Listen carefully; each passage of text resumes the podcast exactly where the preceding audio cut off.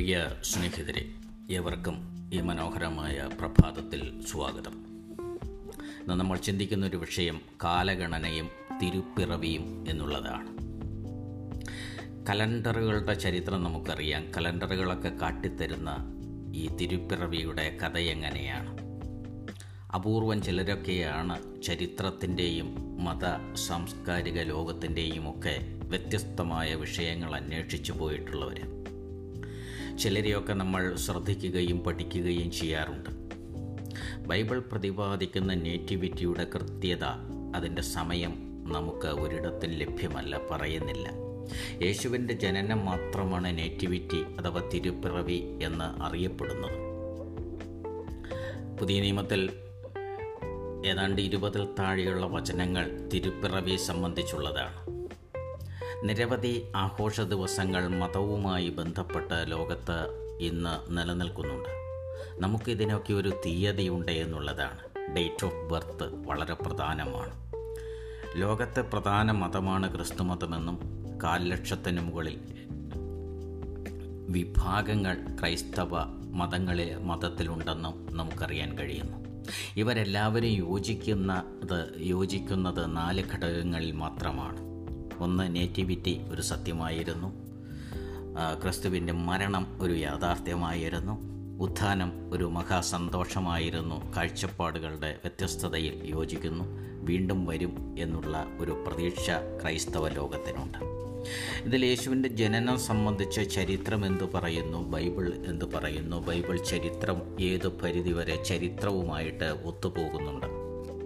ക്രിസ്മസിൻ്റെ കാലഗണന കാലത്തിൻ്റെ ഉത്തരം കിട്ടാത്തൊരു ചോദ്യമായി അന്നും ഇന്നും തുടരുന്നുണ്ട്. ജനനം 2 കലണ്ടറുകളുടെ അടിസ്ഥാനത്തിൽ ഗ്രിഗോറിയൻ കലണ്ടറിൽ ഡിസംബർ 25 ക്രിസ്മസ് ആയിട്ടും ജൂലിയൻ കലണ്ടറിൽ ജനുവരി 7 ഓറിയൻ്റൽ ഓർത്തഡോക്സ് സഭകൾ ക്രിസ്മസ് ആയിട്ടും ആഘോഷിക്കുകയും ആചരിക്കുകയും ചെയ്യുന്നുണ്ട്. യേശുവിൻ്റെ പിറവി അന്വേഷിക്കുന്നവർക്ക് ഗണിതശാസ്ത്രത്തിൻ്റെ കൃത്യത ഇന്നുവരെ അളക്കാനും ആയിട്ടില്ല. ആരും ഇന്നുവരെ കൃത്യതയും അവകാശപ്പെടുന്നില്ല. അതുകൊണ്ട് ഇപ്രകാരമുള്ളൊരു പഠനമെന്ന് പറയുന്നത് ആത്മസംതൃപ്തിയുടെ ഒരു ഭാഗമായി മാത്രം ഇതിനെ കാണാനേ നമുക്ക് കഴിയും. ചരിത്രവും അതിൻ്റെ ഉത്ഭവവും അന്വേഷിക്കുകയാണ് പലപ്പോഴും ഈ പഠനങ്ങളിൽ നമുക്ക് സാധ്യതമായിട്ടുള്ളൂ. ഇതിലൊക്കെ വിവരിക്കുന്ന സൂചനകൾ നമുക്ക് നിങ്ങളുടെ അന്വേഷണത്തിൻ്റെ പരിധിയിൽ വരുമെങ്കിൽ ഈ പഠനം നമുക്കൊരു തൃപ്തി തരുന്ന കാര്യമാണ്. നമുക്കറിയാം, ലോകത്തിൻ്റെ ചരിത്രത്തിൽ വിവിധ കാലങ്ങളുണ്ടായിട്ടുണ്ട്, കാലഘട്ടങ്ങളും സംസ്കാരങ്ങളും ഉണ്ടായിട്ടുണ്ട്. നിയോലിത്തിക് കാലം മുതൽ സമയബന്ധിയായി ടൈം കീപ്പിങ്ങിന് കലണ്ടർ പോലുള്ള സംവിധാനങ്ങളുണ്ടായിട്ടുണ്ട്. അഥവാ അതിന് കലണ്ടർ പോലുള്ള ചില രീതികൾ ഉപയോഗിച്ചു വരുന്നുണ്ട്. ഓൾഡ് ഫ്രഞ്ച് വാക്കിൽ നിന്നാണല്ലോ, ലത്തീൻ ഭാഷയിലേക്ക് വന്നൊരു വാക്കാണല്ലോ കാലറി. ടു കോൾ ഔട്ട് എന്നാണ് ഈ വാക്കിനർത്ഥം. റോമൻ കലണ്ടറിലെ ആദ്യത്തെ ദിവസം കലണ്ടസ് എന്നാണ് പറയുന്നത്. ഇതിൽ നിന്നാണ് കലണ്ടർ എന്ന വാക്ക് ഉണ്ടായിട്ടുള്ളത്. അപ്പോൾ കലണ്ടർ എന്നുള്ളൊരു സംവിധാനം 100 കണക്കിന് വർഷങ്ങൾക്ക് മുമ്പ് രൂപപ്പെട്ടതാണ്. ഏറ്റവും പഴക്കം കാണുന്നത് മെസോപ്പൊട്ടേമിയൻ കലണ്ടറിലാണ്.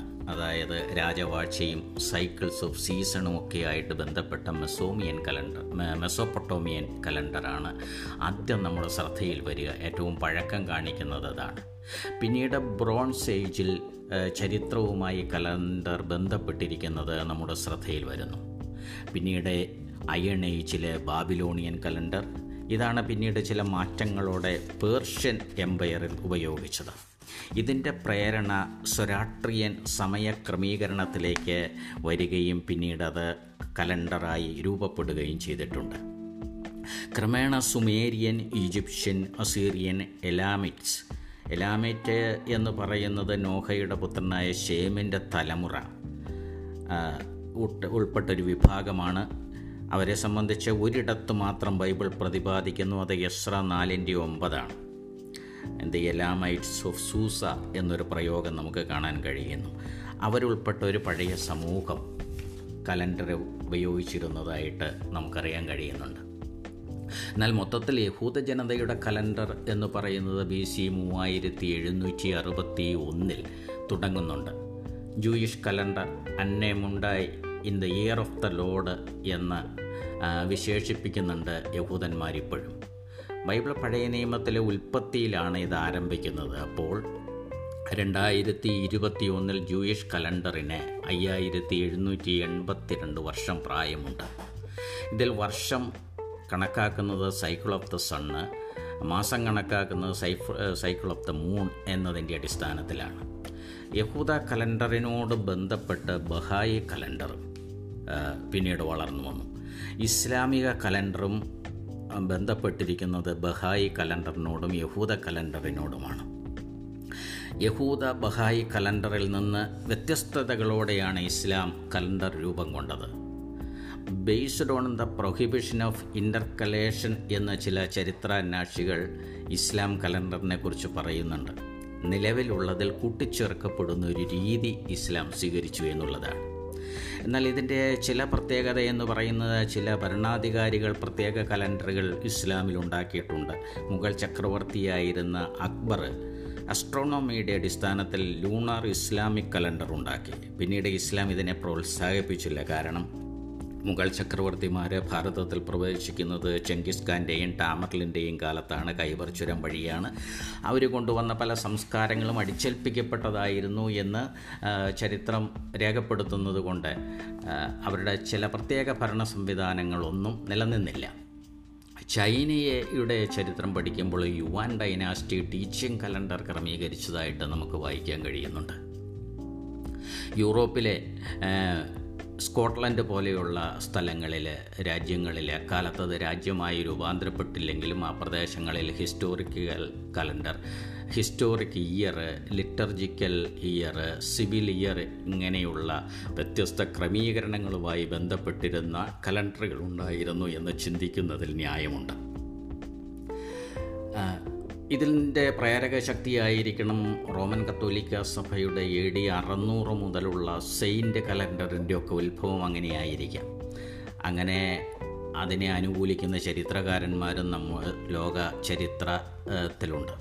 ബൈസൻ്റിയൻ കലണ്ടർ പ്രകാരം ലോക സൃഷ്ടി കഴിഞ്ഞിട്ട് ഇന്നേക്ക് 5510 വർഷമായി എന്ന് പറയുന്നു. സെപ്റ്റംബർ 1 പുതുവർഷം ആരംഭിക്കുന്ന എത്യോപ്യ എറീഷ്യ കലണ്ടറിൽ 13 മാസങ്ങളും 366 ദിവസങ്ങളും ക്രമീകരിച്ചിട്ടുണ്ട്. അമേരിക്കയിലെ 18 മാസവും 20 ദിവസവും വീതമുള്ള മായൻ കലണ്ടർ തികച്ചും വ്യത്യസ്തമായ ഒരു പാരമ്പര്യവും രീതിയും പുലർത്തുന്നു എന്ന് നമുക്ക് അവരുടെ ചരിത്രം പഠിക്കുമ്പോഴറിയാം. റോമാ സാമ്രാജ്യത്ത് നിലവിലിരുന്ന കലണ്ടർ 304 ദിവസവും 10 മാസവുമായിരുന്നു. ഇതിൻ്റെ പരിഷ്കരിച്ച പതിപ്പാണ് പിന്നീട് ജൂലിയസ് സീസറിൻ്റെ കാലത്ത് BC 45 ഉണ്ടാകുകയും ജൂലിയൻ കലണ്ടർ BC 46 നടപ്പിലാവുകയും ചെയ്തത്. കലണ്ടറിൻ്റെ ചരിത്രങ്ങളിലെ കാലഗണനയുടെ ചരിത്രത്തിലെ വലിയ നിർണായകമായ നിമിഷങ്ങളാണ്, ചരിത്രമാണ്. ചരിത്രം നമുക്ക് നിലവിൽ 2 വിഭജനങ്ങളൊക്കെ തരുന്നുണ്ട്. നമ്മൾ അത് ശ്രദ്ധാപൂർവം ആഴത്തിലും ആരും ശ്രദ്ധിക്കാറില്ലെന്ന് മാത്രം. BC എന്ന് പറയുമ്പോൾ ബിഫോർ ക്രൈസ്റ്റ് എന്നും AD എന്ന് പറയുമ്പോൾ അന്നേ ഡോമി, the year of the load. ഇതിനിടയിലാണ് BC വരുന്നത്, ബിഫോർ കോമൺ ഇറ. ഇന്നുവരെ ബർത്ത് ഡേറ്റ് അൺനോൺ ആയിരിക്കുന്ന, അജ്ഞാതമായിരിക്കുന്ന യേശുവിൻ്റെ തിരുപ്പിറവി കാലഗണനയിലെ കൗതുകം കൊണ്ട് കൂടുതൽ അത്ഭുതകരമാകുന്നുണ്ട്. എന്നാൽ സാമാന്യമായി നമ്മൾ ചിന്തിക്കുമ്പോൾ BC 1 അവസാനിച്ചപ്പോൾ AD 1 തുടങ്ങി എന്നുള്ളത് കൊണ്ടാണ്. അതുകൊണ്ട് BCE അത്ര പ്രധാനപ്പെട്ടതോ ഒരു 0 വർഷമോ ഒക്കെ അടിസ്ഥാനപരമായി ആ വിധത്തിലുള്ള ചിന്തകളും വിശകലനങ്ങളും നിലനിൽക്കുന്നില്ല. അവ ഒരു ചോദ്യമായി എന്നും ചരിത്ര അന്വേഷകരുടെ മുമ്പിൽ നിൽക്കുന്നു എന്ന് മാത്രം. ഗ്രീക്ക് ജ്യോതിശാസ്ത്രജ്ഞനായ സോസിജൻസ് ഓഫ് അലക്സാൻഡ്രിയാണല്ലോ ജൂലിയൻ കലണ്ടറിൻ്റെ രൂപീകരണത്തിലെ ജൂലിയസ് സീസറിൻ്റെ ബുദ്ധികേന്ദ്രമെന്ന് പറയുന്നത്. അപ്പോൾ ജൂലിയൻ കലണ്ടർ AD 1582 വരെ യൂറോപ്പിൽ നിലനിന്നിരുന്നു എന്നുള്ളതൊരു യാഥാർത്ഥ്യമാണ്. ജൂലിയൻ കലണ്ടറിൻ്റെ ഒരു പ്രത്യേകത എന്ന് പറയുന്നത് അതിനകത്ത് ജനുവരി മുതൽ ഡിസംബർ വരെയുള്ള മാസങ്ങൾ ലാറ്റിൻ ഭാഷയിൽ നിന്ന് ജനുവരി, ഫെബ്രുവരി, ഓഗസ്റ്റ്, അഗസ്റ്റസ് എന്നിങ്ങനെയുള്ള വാക്കുകളൊക്കെ ലത്തിൻ ഭാഷയിൽ നിന്ന് വന്ന് ചേക്കേറിയതാണെന്ന് നമുക്കറിയാം. അപ്പോൾ 1582 വരെ യൂറോപ്പിൽ നിലനിന്നിരുന്ന ഈ കലണ്ടർ, ഇതിൻ്റെ പരിഷ്കരണമാണ് പിന്നീട് ഗ്രിഗോറിയൻ കലണ്ടറായി മാറിയത്. പോപ്പ് ഗ്രിഗറി 13 ഇത് നടപ്പിലാക്കിയത്. അതുകൊണ്ട് ആ പേരിനോട് ചേർന്ന് നമ്മളതിനെ ചരിത്രം അതിനെ ഗ്രിഗോറിയൻ കലണ്ടർ എന്ന് വിളിച്ചു. ഇക്കാര്യത്തിൽ ഒത്തിരി പഴി കേട്ടയാളാണ് പോപ്പ് ഗ്രിഗറി 13. ചിലരൊക്കെ അന്ത്യക്രിസ്തു എന്നുവരെ അദ്ദേഹത്തെ വിശേഷിപ്പിച്ചു എന്നുള്ളതാണ്. എന്നാൽ ക്രമേണ ഭൂരിപക്ഷ ലോകം ഗ്രിഗോറിയൻ കലണ്ടർ അംഗീകരിക്കുന്നതായിട്ടുള്ളതാണ് നമ്മുടെ മുന്നിൽ കലണ്ടറുകളുടെ കാലഗണനയുടെ ചരിത്രം. ഗ്രിഗോറിയൻ കലണ്ടറിൽ സോളാർ വർഷ ദൈർഘ്യമെന്ന് പറയുന്നത് ഇത് ജൂലിയൻ കലണ്ടറിനേക്കാൾ 11 മിനിറ്റിൻ്റെ വ്യത്യാസമാണുള്ളത്. അപ്പോൾ ഗ്രിഗോറിയൻ കലണ്ടറിലെ ഡിസംബർ 25 ക്രിസ്മസ് കഴിഞ്ഞ് 13 ദിവസം കഴിയുമ്പോഴാണ് ജനുവരി 7 ഈസ്റ്റേൺ ഓർത്തഡോക്സ് സഭകളുടെ ക്രിസ്മസ് ആചരണവും ആഘോഷവും വരുന്നത്. അത് ജൂലിയൻ കലണ്ടറിൻ്റെ അടിസ്ഥാനത്തിലാണെന്ന് നമുക്കറിയാം. ഇവിടെ നാം പ്രത്യേകം ശ്രദ്ധിക്കേണ്ട ഒരു വിഷയം AD 527 പാശ്ചാത്യ സഭയ്ക്ക് ഒരു ഈസ്റ്റർ ടേബിൾ ഉണ്ടാക്കാനുള്ള ചുമതല പോപ്പ് ജോൺ ഏൽപ്പിച്ചത് സന്യാസിയും ഗണിത പണ്ഡിതനുമായിരുന്ന ഡയനോഷ്യസ് എക്സിഗസിനെയാണ്. ഇതിൽ ജനനം ഫിക്സ് ചെയ്യേണ്ടത് ഡിസംബർ 25 ഫിക്സ് ചെയ്തപ്പോൾ അറിയിപ്പ് മാർച്ച് 25 ഈ വിധമായി പിന്നീട് കാൽക്കുലേഷൻസ് നീണ്ടുപോകുകയാണ് ചെയ്തത് എന്നുള്ള സത്യവും നമുക്കറിയാം. ജൂലിയൻ കലണ്ടറിലെ 29, 31 അക്കങ്ങൾ അന്ധവിശ്വാസത്തിലെ നിർഭാഗ്യ അക്കങ്ങളാണ്. അതിൻ്റെ അന്ധവിശ്വാസികൾക്ക് നിർഭാഗ്യ അക്കങ്ങളായിട്ട് അത് പരിഗണിക്കുന്നുണ്ട്. ഇത് ഗ്രിഗോറിയൻ കലണ്ടറിലും തുടരുന്നുണ്ട് എന്നുള്ളതാണ് അതിൻ്റെ ഒരു യാഥാർത്ഥ്യം. ജൂലിയൻ കലണ്ടറിൽ 2 തരം വർഷങ്ങളുണ്ടെന്ന് നമുക്കറിയാം. 2 types of years ആണ്. അത് സോളാർ വർഷാടിസ്ഥാനത്തിലാണ്. 12 മാസം 3 വർഷം ആകുമ്പോൾ ഓരോ വർഷവും 365 ദിവസങ്ങൾ വരുന്നുണ്ട്. അപ്പോൾ 4-ാം വർഷത്തിൽ 1/4 ദിവസം കൂട്ടി 366 ദിവസം വരുന്നു. ഇതിനെ അധിക വർഷമായി പറയുന്നു. അഥവാ ലീപ് ഇയർ എന്നുള്ളത് നമുക്ക് പരിചിതമായ ഒരു വാക്കാണ്. ഇങ്ങനെ വരുമ്പോൾ ജൂലിയൻ കലണ്ടറിലെയും ഗ്രിഗോറിയൻ കലണ്ടറിലും ഈ 2 കലണ്ടറുകൾ തമ്മിലുള്ള ഒരു സമയ വ്യത്യാസത്തിലേക്ക് പോകുമ്പോൾ അത് 0.002% വ്യത്യാസം എന്ന് നമുക്ക് അംഗീകരിക്കേണ്ടി വരും ഗണിതശാസ്ത്രത്തിൽ. ജൂലിയൻ കലണ്ടറിൽ 365.25 ദിവസം, ഗ്രിഗോറിയൻ കലണ്ടറിൽ 365.2425 ദിവസമാണുള്ളത്. 1582 ഗ്രിഗറി 13 ഗ്രിഗോറിയൻ കലണ്ടർ ഇറക്കിയത്. ജൂലിയൻ കലണ്ടറിലെ ഒക്ടോബർ 4 ഒക്ടോബർ 15 ഈ ഗ്രിഗോറിയൻ കലണ്ടറിൽ വരുന്നു.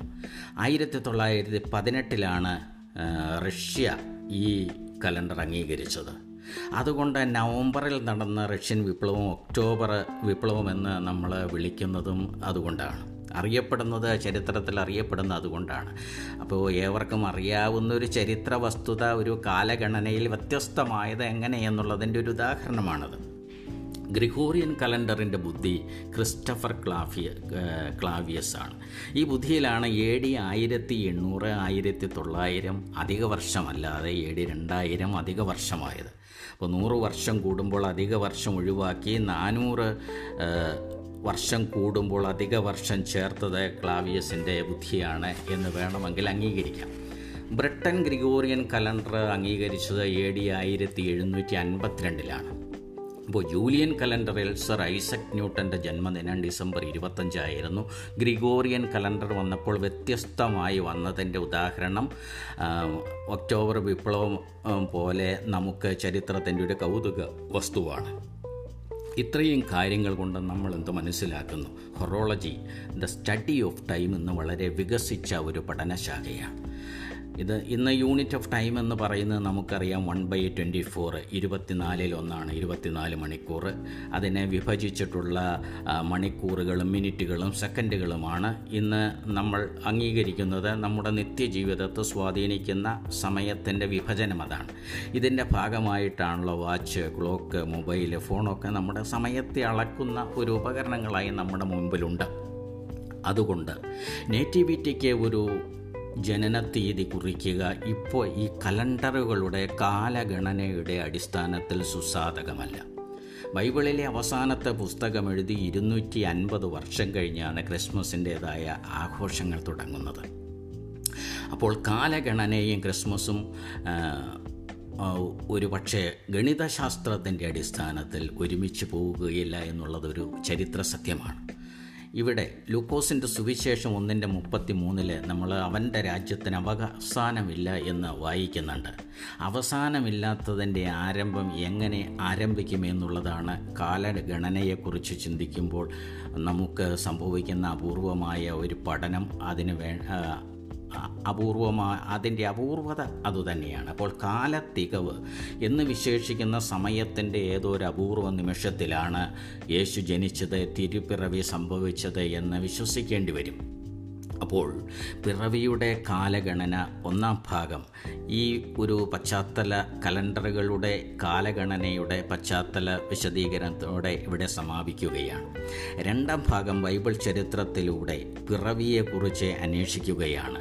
ബൈബിൾ ചരിത്രത്തിലെ സുവിശേഷങ്ങളിലെയോ പഴയ നിയമങ്ങളിലെയോ സൂചനകൾ ചരിത്രവുമായിട്ട് ആ കാലഘട്ടത്തിലെ രാജാക്കന്മാരുടെ ജനന മരണ ചരിത്രവുമായിട്ട് കാലഗണനയുമായിട്ട് ഏതു വിധത്തിൽ ഒത്തുപോകുന്നു എന്ന് കൂടി നമുക്ക് രണ്ടാം ഭാഗത്തിൽ പഠിക്കാം. കാലഗണനയും ക്രിസ്മസും എന്ന ഒന്നാം ഭാഗം കേൾക്കുന്ന നിങ്ങൾക്കേവർക്കും സന്തോഷത്തോടുകൂടി നന്ദി അറിയിച്ചുകൊണ്ട് അവസാനിപ്പിക്കുന്നു. ദീപം ചാനലിനു വേണ്ടി EVP